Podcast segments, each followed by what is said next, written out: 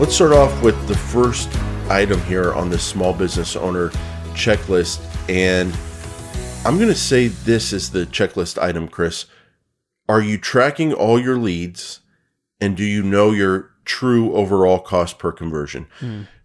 Do you think that's a fair item to put on this checklist to to kind of tell small business owners to give them an idea if they could improve? Like my point is if you don't know what your cost per lead is, then how can you say you're doing good at Google Ads. Do you think that's too harsh, or do you think that's the right way to think about it?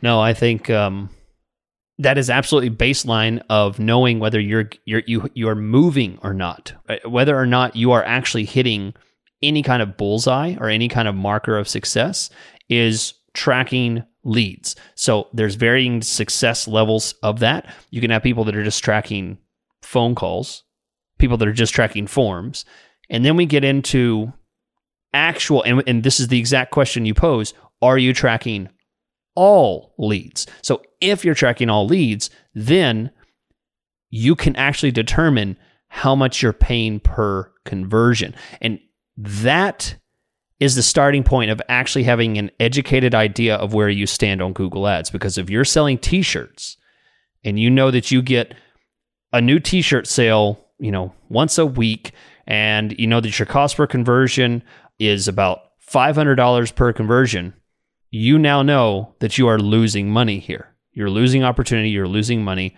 Simple as that. So the first marker of can you improve would have to be how much you're spending for one sale or one lead. Yeah. Or whatever you're looking and for. You can you can get good really good Google Ads results without all conversion tracking in place. You just focus on your search terms and make sure you're getting in front of people who are looking for what you offer. But to me, it's pretty easy to set up your conversion tracking, and it's so important these days, in, in my opinion, given the stuff like Performance Max and the broad keywords and the automated bidding, that you really have to feed this machine some good data. That good data can come from conversion tracking. And if you don't have that in place, you're just kind of leaving a lot of success on the table. So if you don't have it in place, what's the easy fix? And Chris, I'm going to say the easy fix is Google Tag Manager. Mm. Uh, it's one piece of code. You put it on your site, and then you can put your conversion codes inside the Tag Manager on the back end. I like that because all you have to do is add one piece of code to the site Chris, do you think that's a good fix for business owners? A good area to focus on when it comes to conversion tracking? it absolutely, it, it absolutely is. I mean, it's that's usually the problem. Is okay.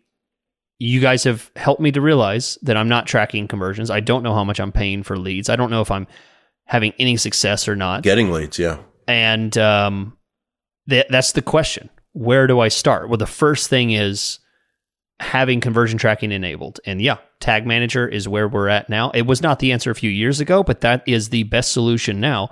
Uh, Google Tag Manager is a specific technology tool, you know, whatever you want to call it, that all it does is it's designed to track the happenings on your website. So if you aren't familiar with it, find someone that can help you to implement that.